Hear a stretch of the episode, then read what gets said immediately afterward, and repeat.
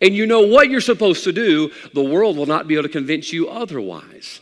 I think it was Dylan I was talking to yesterday, uh, and she was saying they were out on teen soul winning. Uh, I guess it was last year because they haven't had teen soul winning this year. And uh, they ran into, I believe it was a Muslim gentleman, and uh, they told him we're Central Baptist Church, want to invite him to church, and, and then tried to share Christ with him. He says, Listen, I am very satisfied with my faith and who I am. He was, he was kind, if I'm not mistaken. He says, But are you very satisfied with who you believe in? And Dylan says that he proceeded to try to convert them. Now, I don't think it worked, did it? All right, it didn't work. Why? Because she knows who she is. She knew, knew what she believed. She knew what thus saith the Lord, and no one could convince her otherwise. Why? Because she was reinforced with truth. Now, the reason today that we're falling to so many false doctrines, we get out of a, a Bible believing church, we get swept off out in these non denominational things that don't know what they believe or what they stand on, is because we are not reinforced with truth. We do not know what thus saith the Lord on who we are supposed to be and what we're supposed to be doing. Now, what does 1 John say? We're not going to read the entire book, but you read chapter 1, 1 John says that God is light and that we're to walk in light. God can say that. Why? Because He's our God. God is light, and we're supposed to walk in light. Chapter 2, the Bible tells us uh, in 1 John not to love the world. That's still in effect, by the way. Know it's not popular, but it, it's still valid. Chapter 3 tells us to love one another and to love our brother. It's hard sometimes, isn't it? Uh, sometimes it's harder to love our, our own brothers uh, in the flesh and his brothers in the spirit. The Bible says to love our brothers.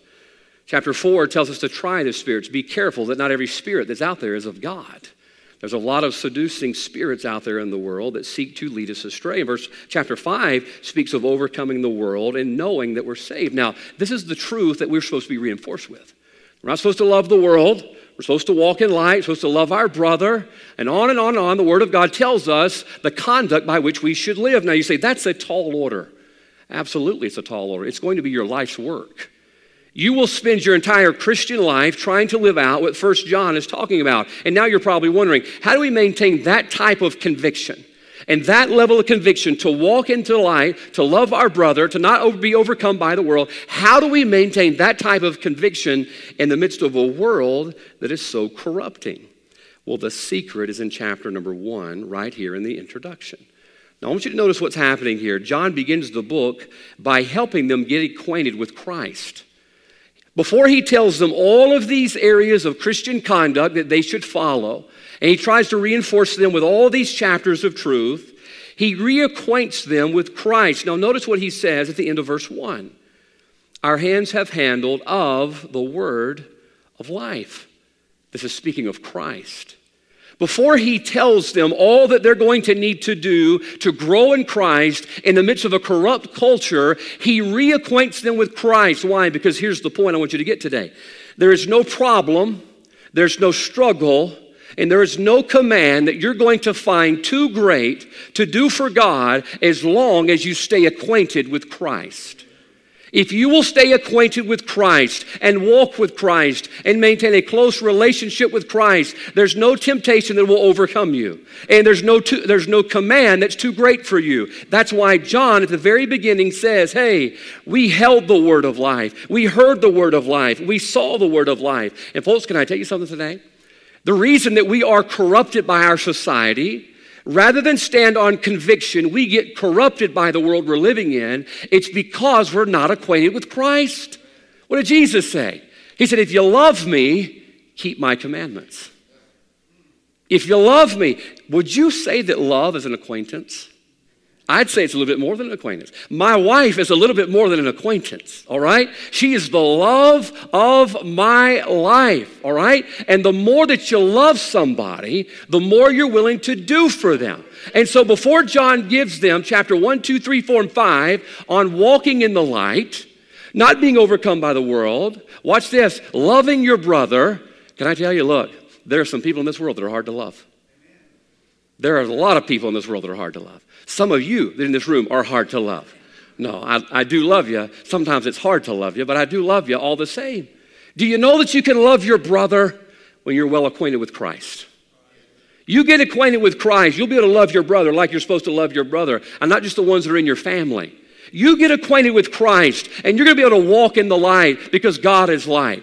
You get acquainted with Christ, and you're going to be able to overcome the world. But the reason we're not able to do those things is because we're not following the introduction that John gives us on being acquainted with Christ. Hebrews 12, 1 through 3, we know this passage very well. What does the Bible say? Wherefore, seeing we also are compassed about with so great a cloud of witnesses, let us lay aside every weight and the sin which does so easily beset us. Is that easy? No. It's hard laying aside those weights. But how do we do that? Keep reading in Hebrews 12, looking unto Jesus. When you're trying to run your race, and it's just hard to run my race, it's hard to run in the light, it's hard to love my brother, listen, it's hard to overcome the world. How do I do that? It's hard to run this race. It says, looking unto Jesus. When your race gets hard to run, we got to get better acquainted with Christ. You keep reading in Hebrews chapter 12. I promise we're going to get into the message. The points are short today, so the introduction's long. Verse 2 says, For consider him that endured such contradiction of sinners against himself, lest you be wearied and faint in your minds. Do you know what this corrupting world will do for you? It'll make you weary. It's just hard to run, hard to raise a good kid. It's hard to have a godly home. It's hard to pastor a church. It's hard to teach a Sunday school class. And you're going to be wearied in your mind. So, what does the Bible say in Hebrews? Consider Him. What does that say? Get back acquainted with Christ. So, this morning we're going to look at that subject of getting acquainted with Christ. And listen, if you're lost this morning and you're thinking, you know, this world is too attractive to turn from. You know, repentance is still in the Word of God. You know, and you turn from the world when you're lost, you turn from that and you turn to Christ all at the same time. It all happens in one fell swoop. You're turning from something to something. That's what repentance is. And you said, I just don't know that I can turn from all of this to Christ. You get acquainted with Christ and you'll be able to. You'll find out as that song says, turn your eyes upon Jesus, look full in his wonderful face, and the things of earth will grow strangely dim in the light of his glory and grace. Listen, you get acquainted with him, you'll have no problem turning your back on this. That's for the lost. But you know that also goes for the saved. How often do we turn from Christ back to the world? And we're thinking, man, how do I turn my back on that? I've got back into sin. I've got out of the habit of being in church. COVID got us out of church. How do I get out of these bad habits? Just get back acquainted with Christ. You get acquainted with Him, all of these things will grow strangely dim. I find it amazing when the lost get saved and all of a sudden they find it weird that their life is weird. I used to love that stuff. I used to care for that stuff. I used to do anything for that stuff. And now I just want to be at church and in the Word of God and around God's people. What happened? They got acquainted with Christ. You'll be amazed at things you could do if you just got acquainted with Christ. So this morning, let's look at getting acquainted with Christ. There's three things in this passage of Scripture I think John wants to help us with. Now, look at verse 1. That which was from the beginning, which we have heard, which we have seen with our eyes, which we have looked upon, and our hands have handled of the word of life. Now, notice the great detail that John is using to describe his relationship with Christ. He could have just said, We knew him. But he says, We have heard him, we have seen him with our eyes, we've looked upon him, our hands have handled of the word of life. Now, watch this. You got to see this this morning. This is wonderful. John is going into great detail describing how real of a relationship he had with Christ. This is important. You got to get this, okay? Notice he says, We saw him, we heard him, we even handled him. We touched, what does the Bible say? The word of life. The first thing we all need this morning in order to get acquainted with Christ is we need to see the reality of Christ. All right? The reality of Christ. Stay with me here. John's conviction, all the things he's about to preach on and teach on in First John, the things that are difficult to do, all of the things he's about to talk about are coming out of a connection with Christ. John says, Listen, I'm not talking about somebody that I don't know. He says, Listen, I have such a conviction with Christ because I have such a connection with Christ. You'd be amazed at what kind of convictions you could have if you just had a better connection with Christ. But watch this the reason we're more convicted about holding on to the things of the world is because more of a connection with them. You get it? All right? The reason we're not willing to do for Christ the things we should do for Christ, loving our brother, walking in light, overcoming the world, all the things that First John talks about, the reason we have no conviction about those things is because our connection with Christ is not what it should be. John says here, I just didn't just have a passing relationship of a Facebook friendship. John's resolve And I want you to hear this today. John's resolve for Christ was a reflection of his relationship with Christ. He said it wasn't a passing relationship of somebody I knew their name. How often do we have, you know, 1,500, 2,000, 2,500 friends on Facebook? And how many of those people do we really know?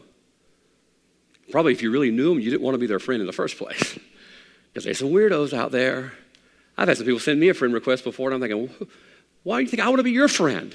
You scroll through their feed and you're thinking, man, this guy's the next America's most wanted poster boy. I don't have anything to do with him. And that's how our friendship with Christ is oftentimes. It's just a passing Facebook friendship. It's not based on a relationship. Look, you're going to have to have resolve to do all the things First John talks about in the midst of a corrupt world. You got to have resolve. You're not going to do it just being a Sunday morning Christian only. You got to have some spiritual grit in order to grow in the midst of a world that seeks to corrupt you. Where does the resolve come from? Relationship. John says, I saw him, I heard him. The Bible says we handled the very word of life. It wasn't just a casual knowledge. And I fear, watch, this is why we implode. Because most of us, our relationship with Christ is nothing more than a casual knowledge. We repeat the verses we heard grandma say or mom say, nothing wrong with that. But I assure you this you're not going to have much resolve. Who is he talking to? He's talking to a young church. And he says, You've got to grow in a corrupt world. How are you going to do that? That's the only way we're going to do that. The resolve comes from a relationship, a personal relationship with the Lord Jesus Christ. Now, I want you to see this this morning. How resolved you will be is going to be determined by how real Christ is. How resolved you are in your Christian walk will totally be decided by how real Christ is to you. If he's real to you, you're going to have resolve. But if he's just a bumper sticker on your car, you're not going to make it in a corrupting world. John says, We saw him, we heard him, we handled him. He says, Look, it was a real relationship. When you have a real relationship with Christ, I'm talking about a real one, where you walk with him, you listen to him. I'm talking about, look, he says, we handled him. It was real. It was something you can hold. That's the kind of relationship you need with Christ one that you can put your hands on. Not just a maybe relationship, not just something you heard from somebody else. I'm talking about a real relationship with Christ. I'll give an example. Uh, several years ago, Miley was young. Today's her birthday. She turned 14. We've been reliving a lot of her childhood memories through photos on our phones. And um, she came to us uh, years ago and she says, Remember that ice cave we went to? And I'm thinking, No. Remember, there's a guy standing there and he had a spear and there was a polar bear. And I'm thinking there's something wrong with our child. I thought she was normal up until that moment. I thought she was not going to get any of my weird genes. And then all of a sudden, she's telling me this story about the time that we went to this ice cave. There's a man with a spear and a polar bear. And I'm thinking, sweetheart, we've never done that. I mean, if, if I go get a polar bear, it's going to be on a polar bear hunt, okay? It's not just going to go look at one. She says, No, Dad, we, we were there, and there's a man standing there, and he has a spear, and there's a polar bear, and there was snow blowing all around. I said, Well, now I know you're out of your mind. We don't live anywhere near where there's snow. And I said, Miley, look, you dreamed it, baby. I know dreams can be real. I dream that I have hair all the time. What a disappointment when you wake up. I mean, what a disappointment. It, it really is. Uh, Brother Josh did tell me about something to grow my hair back, and I'm going to try that this week. Stay tuned. You never know. I might have a mullet before too terribly long. We'll see. I just kept telling Miley, Miley, it's not real, baby. You dreamed it and you think it's real. No, Daddy, he's, man, spear, polar bear, snow, and all of this. I said, okay, Miley, okay. Several years later, we were in Disney World riding through the, the big golf ball, Spaceship Earth.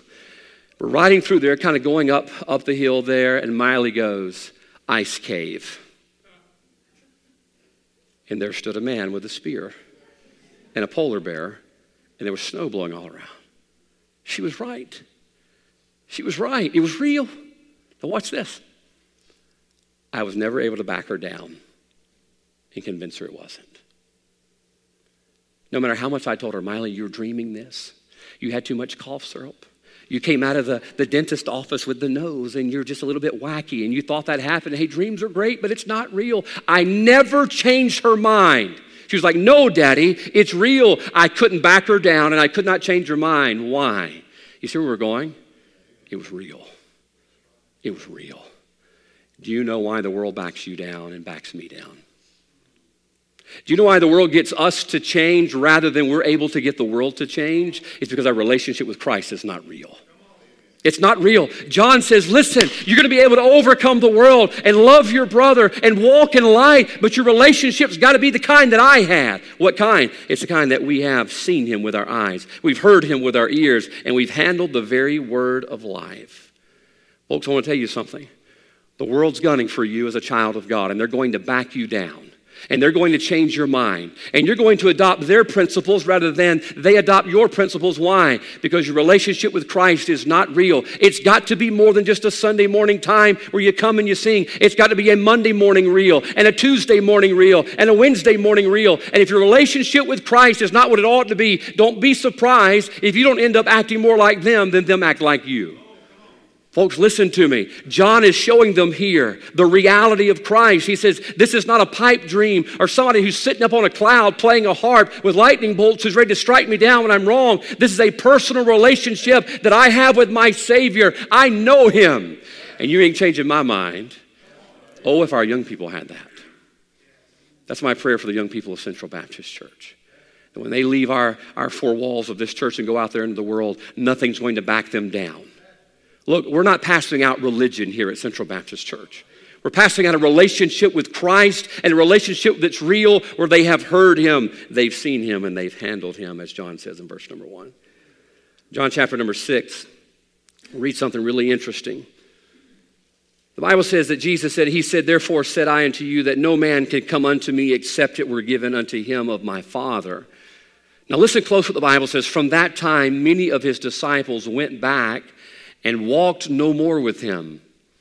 Jesus says something that's kind of hard to swallow. I'll be honest with you, there's a lot of things in here that are hard to swallow. You think I have the easiest job in the world?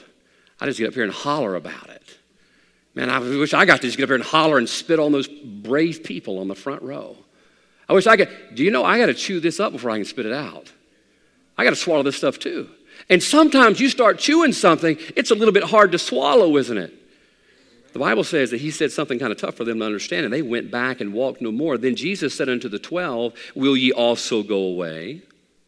Simon, are you going to do the same thing? Things got a little bit tough, hard to swallow. I don't know if I like that. I don't know like the changes that brings to my life. Then Simon Peter answered, Lord, to whom shall we go? Thou hast the words of eternal life. Listen close. And we believe and are sure that thou art that Christ, the Son of the living God. What is Peter saying? Not going nowhere, not backing down, not going home like everybody else did. Why? Because you're the real deal. We believe you're the real deal. We believe we found exactly what we were looking for. There's no reason to go back and to go back to where we're from. Why? Because we found what we needed already. Now, folks, if your relationship with Christ is what it ought to be, it's a real personal relationship with the Lord Jesus Christ. I'll promise you, the world has nothing to offer you worth going back to, but it's got to be real. You say, How do you know? How do you know? Well, what you're willing to trade for it. If you've got a real relationship with the Lord Jesus Christ, it's going to be hard for you to trade that for anything the world has to offer because all they can offer is cheap knockoffs. The Lord offers you a Rolex, the world offers you a Bolex. I saw one of those in a bus station in Jacksonville, Florida one time. A guy tried to sell me one in the bathroom of a bus station. Now, I'm going to tell you, if you're out for a good timepiece, you don't get it in the bathrooms of bus stations, okay? You look closely on the watch, it didn't say Rolex, it said Bolex. Why? It was a knockoff. Look, if you're purchasing a watch in a bathroom, the odds are it's not very good. That's all the world has to offer. And yet the Lord Jesus Christ offers us something real, a personal relationship with Him. And you can have that. If you're saved, that's what you have. But you know what? After a while, we drift away from Christ, don't we? The Christian life's like a treadmill. I try to stay away from those things. They're dangerous. I've seen too many of the AFV videos of people getting hurt and humiliated on treadmills. So I stay away from treadmills. Why? Because I don't want to be hurt and I humiliate myself enough. What happens if you stop on a treadmill? Some of you are like, what is a treadmill? I can see your face. What is a treadmill? You know, it's that thing you get on and you run. If you stop, you're gone. And watch this we quit running, the relationship with Christ gets old. You know, we get excited, we get saved, we get excited, man, we want to charge hell with a squirt pistol. And our relationship with Christ gets old and we drift away from Christ. The world looks more attractive to us again. And slowly but surely, we go right back where the knockoffs are. Why? because we didn't stay acquainted with Christ as we should. I've got to hurry. Oftentimes we get surprised why church people quit. I'm not talking about the Lord leads somebody to somewhere else. I'm talking about when church people quit. Man, they just quit church. Oftentimes the reason people quit church is because all they had was religion. They didn't have relationship. You know, my wife and I sometimes we disagree, believe it or not. Seldom. Seldom. But you know, we're able to outlast those disagreements and difficult times. Why? Man, because our relationship is stronger. You see, that's what's got your relationship with Christ has got to be stronger than the pull of the world. It's got to be stronger. Matter of fact, you read all throughout Scripture, you'll find out the people who had those close walks with God, the Daniels, the Davids, the Josephs, nothing could pry them away. Why? Because their relationship with Christ was stronger. I think if you were to ask Paul, Paul would tell you that Christ has to be more real than your problems. The reason so often that our problems overwhelm us and crush us is because our problems are more real than our relationship with God. If our relationship with God is as real as our problems, I assure you, our problems will not overwhelm us. Keep reading in the Word of God, you'll find Peter would tell you that Christ has to be more real than your doubts. Oh, he was doing good when he was walking on water, but all of a sudden his doubts got bigger than his faith, and that's when he began to go under. Folks, listen, if we're going to want to prosper and thrive and build a home and raise our children in a world that seeks to corrupt us and to corrupt them, the only way we're going to do that is to have a real relationship with the Lord Jesus Christ. And John says, Before I tell you anything, all that I'm about to tell you is based on a personal relationship that I had with Him. I heard Him, I saw Him, and I handled Him. We'll sing the song probably next week. I'm not telling Brother Heath to do this, but most of the time around Easter, we sing the song, He Lives. I serve a risen Savior. I'm not going to sing it for you because I'm not as good as Brother Nate is. I serve a risen Savior. He's in the world today. I know that He is living, whatever men may say. I don't care what men say. He's not real. You're worshiping the cloud. You're wasting this life. This is the only one you got. Live it for yourself. Live it up. I know He lives, whatever men may say. Why? You ask me how I know He lives? He lives within my heart. It's real. It's more than goosebumps. I feel sorry for those people in the modern churches today who all they give out is goosebumps when God offers way more than goosebumps. He offers you a personal relationship that's very, very real. So, number one, if we're going to get better acquainted with Christ or reacquainted with Christ, we've got to see the reality of Christ. He offers us something real. Keep reading. Look down at verse 2. I'll tell you what, let's just go on to verse 3. That which we have seen and heard declare we unto you now, notice what a real relationship is going to do and what Christ comes with here in verse number three. That which we have seen and heard, declare we unto you. This is not number two, but can I throw this in here right quick? Notice what they did when they had a real relationship. That which we have seen and heard, declare we unto you.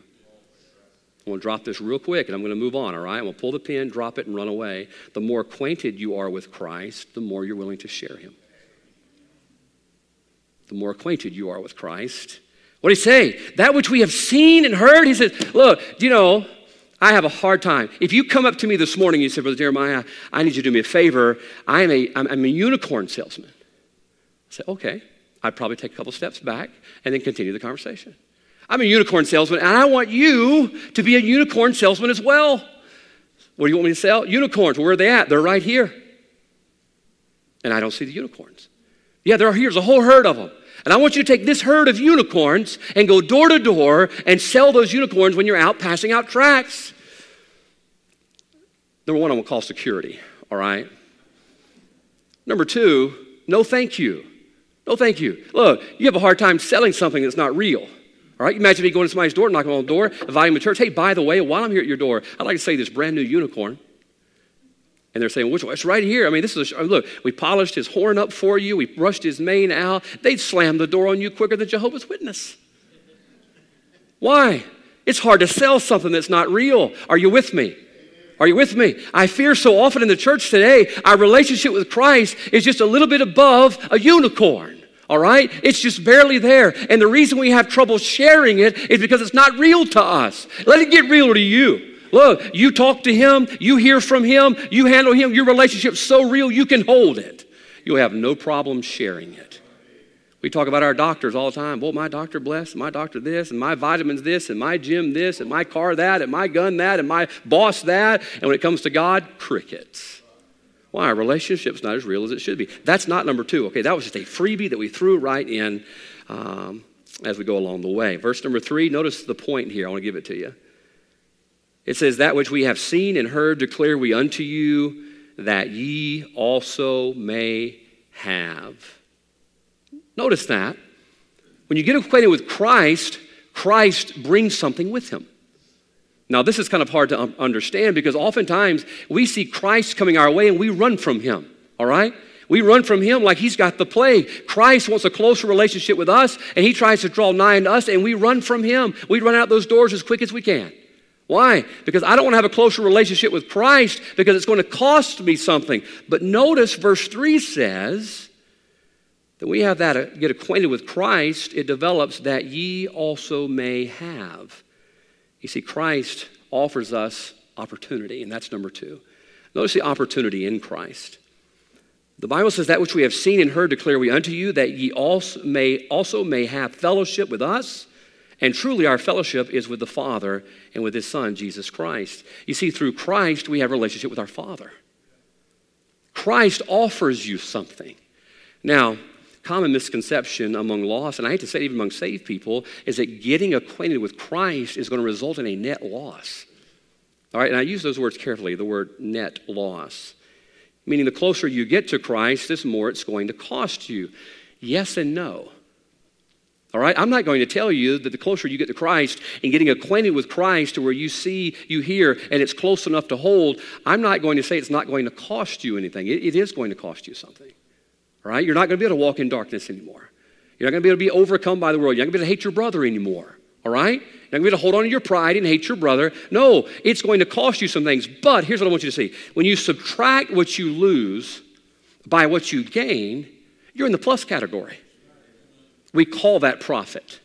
Now, I know our government doesn't believe in that, all right? You just spend, spend, spend, spend. You never worry about any type of a profit. That's because it's not responsible for them to make any money. They just take money. And so they don't understand this statement. But in business world, you folks that are in the business world, you know in order to stay in business, you've got to make more than you spend. Some of you are like, I just got it. That is why we have no money. You just figured it out. You got to bring in more than goes out, all right? I, look, I'm so thankful for my godly wife because as a young man, I made really good money before I got married, and I just spent spent spent until I got the overdraft notice in the mail. My wife says, Where's all that money you made? It is gone. I spent it on food and shoes when I was just a young man. here's what we do we see Christ coming and we see us coming to Christ. The Bible says, draw nigh unto Christ and he'll draw nigh to us. And we don't want to get close or acquainted with Christ because we think it's going to cost us. But all you're looking at is what you're going to lose. You're not looking at what you're going to gain. And when you subtract what you're going to lose from what you're going to gain, you're still in the plus category. I honestly believe this. Many people are struggling in their walk with God this morning because they're bad at math. I believe that. We don't want to walk in the light. We, we don't want to overcome the world. We don't want to love our brother. All the things that First John is talking about. Why? Because it's going to cost us too much. But we're just bad at math. So, what do you mean? It's the same problem in Matthew 16, verse 26. What did Jesus say? For what is a man profited if he shall gain the whole world and lose his own soul? What is Jesus doing right there? He's giving them a math lesson. We look at the world and say, if I gain the entire world, I've been reading about a lot of these billionaires we have in the world today Elon Musk and uh, Jeff Bezos or Bezos, whatever his name is, Amazon, all these guys, billionaires, all these things they have. Isn't it fun to dream? What would you do with a million or a billion dollars? Buy an island, you know, build a big wall around it where nobody could come to my island, stuff like that. And, you know, nice place to go on a vacation. Or Molly wanted to buy an airplane the other day, so she go to Disney World anytime she wants to go to Disney World. And we have all these ideas of what we do. We were thinking, man, what a lucky guy that is. Have all the money in the world to do what he wants to. But you know, if he dies lost, he loses it all. Not only does he lose all that he had here because you can't take that with you, he lost the only thing he could take with him that never dying soul that all of us had. And we're like, if I get saved and become a Christian, I have to give, give up all of these things and I have to turn my back on all of these things. No, you're missing the opportunity. Christ brings opportunity. What does John 10 10 say? I am come that you might have life and have it more abundantly. Why do we run from him? Why do we run from Him? Christ has there in his big gift box life and abundant life. If you're here this morning, you've never trusted Christ, and he comes and knocks on your heart's door, look, he's not trying to bug you or bother you. He's trying to give you something. He's trying to give you life. What did verse 3 say? That ye also may have. Have. God wants you to have something this morning. Look, as a nine year old kid, when the Holy Spirit knocked on my heart's door on a Wednesday night in October 1989, I didn't know what he wanted, but I knew he wanted something because he was knocking. And what he says in Revelation. Behold, I stand at the door and knock. And to look out. We look, now we have those ring doorbells, you know? I told Brother Bo, Brother Bo was my partner yesterday out knocking doors, and we went and did a little soul winning over at the, the community not, not far from our church. And every time we walked up to a door, the ring doorbell, I says, that's the nemesis of door knockers. Why? Because now they can see you. They can see you from work when you have one of those ring doorbells, you know? Some of you that have one at your house, I knew you were home, okay? I knew you were home. You shouldn't answer the door. Why? Because you saw it was me. And when God comes to our door, knocks on our door, we look through our ring doorbell. I was going to say peephole. We don't use that anymore, do we? We have ring doorbells. And we see that it's God, and we're like, oh no. Is that what we tell the kids? For those of you that live in a house on piers or, or a mobile home where you can hear people walking, don't move. Don't move. The preacher's here. You got your kid in a chokehold. But mom Brother Jeremiah. He's the nicest guy in the world. He's probably got Krispy Kremes or candy or something like that. Don't move. Don't move. Trust me, it's as awkward for me as it is for you. Because I can hear you. I'm trying to pretend like I don't hear you. What gets me every time, I've told you this before, what gets me every time is when I go visit somebody at night and that blue glow from the television is, is lighting up the entire house. And it's, I, evidently, my car fries the electrical system of people's houses. Because as soon as I pull up in their driveway, their power goes out. TV goes off, lights go off, nobody's home. We do that for God. We do that for God.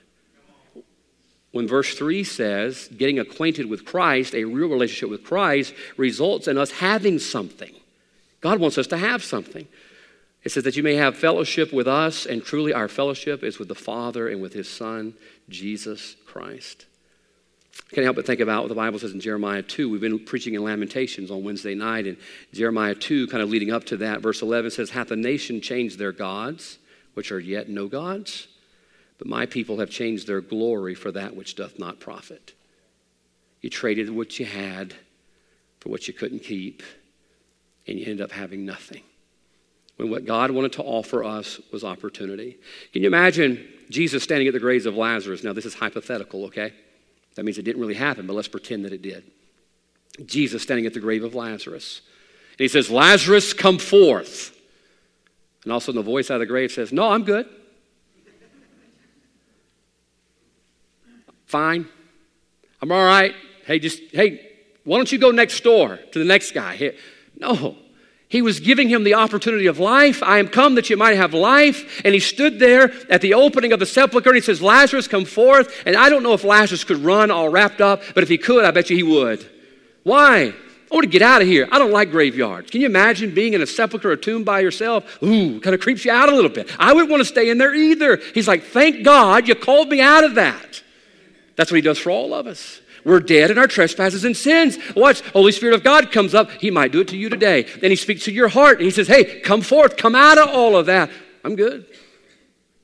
How sad it would be to live a life in darkness and death when he offers us life. You see, Christ brings the opportunity for us to be saved.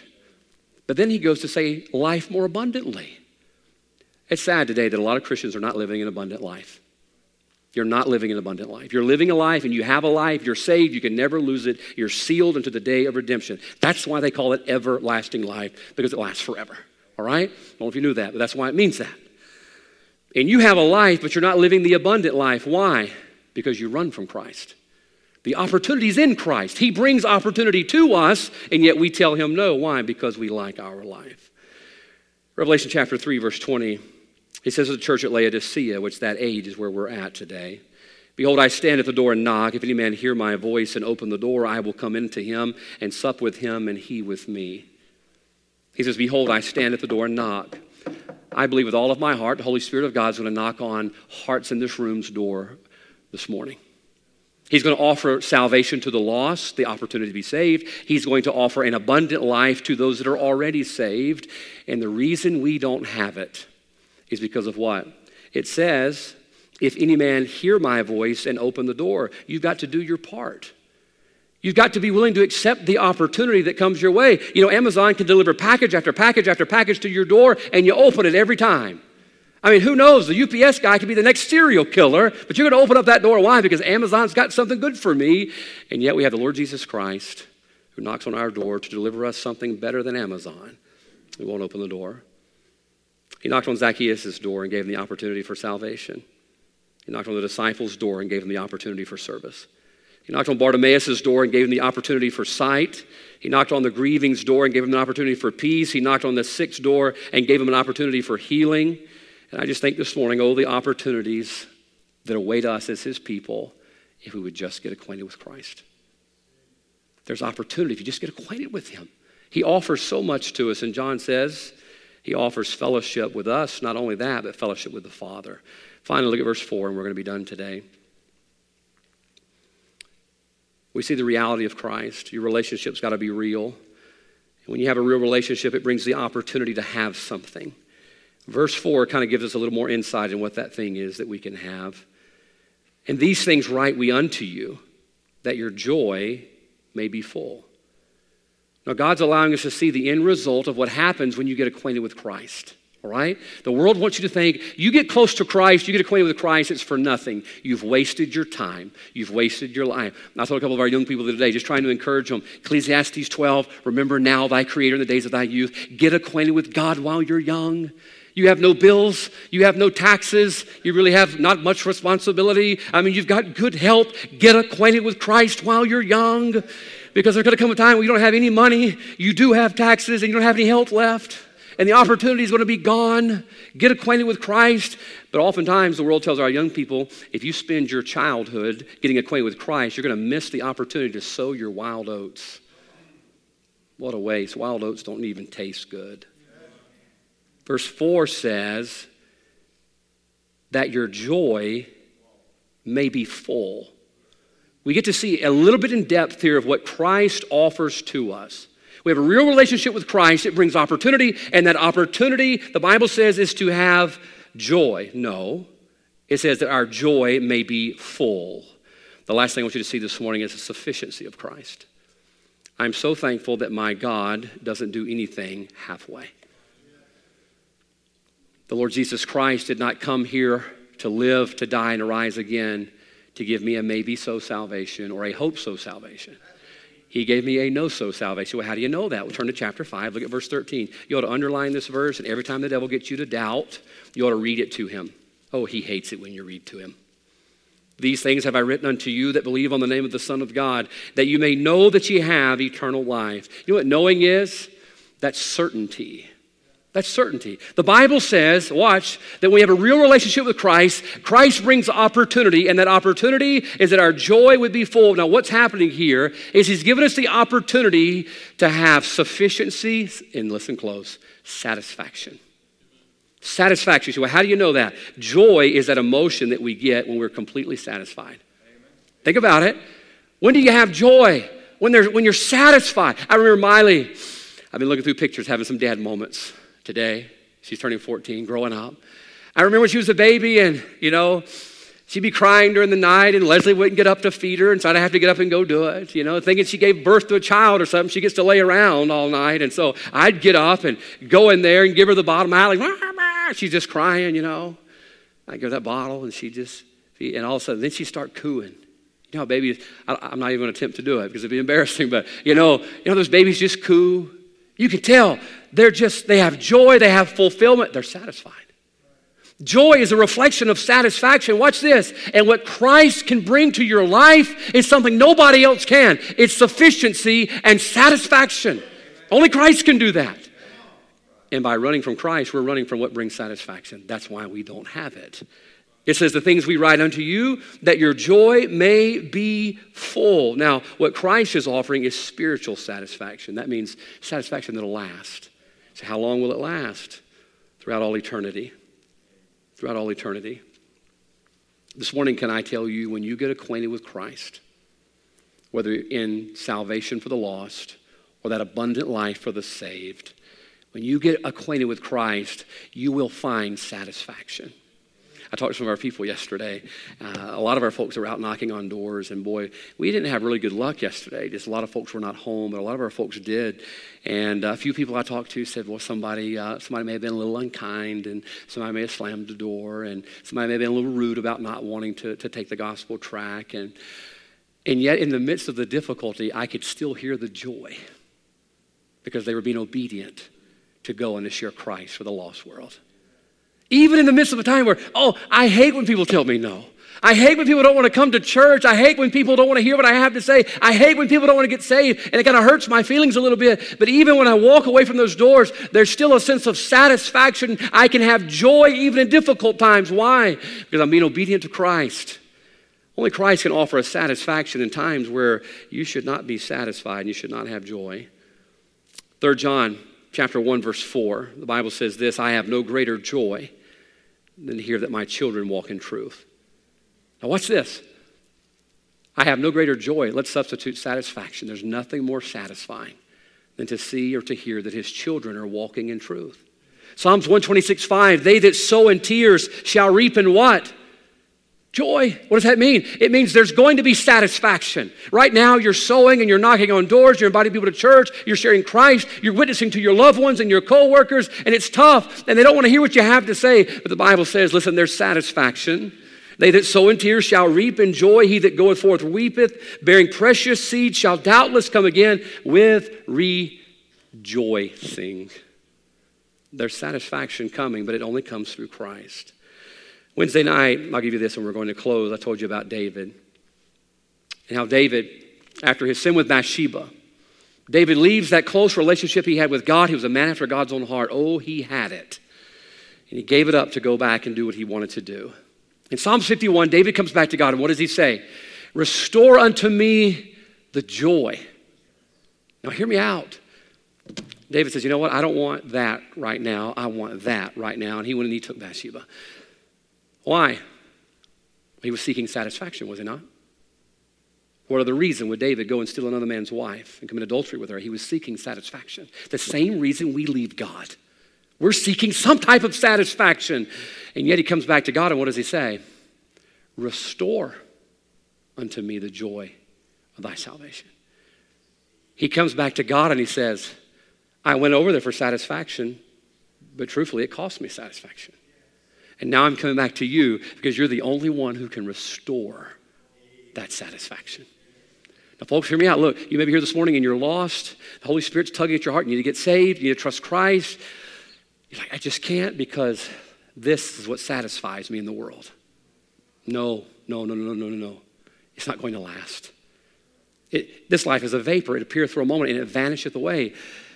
But he offers us salvation. What does it say here? That your joy may be full. That means it's sufficient.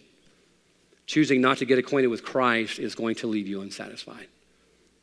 Mark God's word. Choosing not to get acquainted with Christ is going to leave you unsatisfied.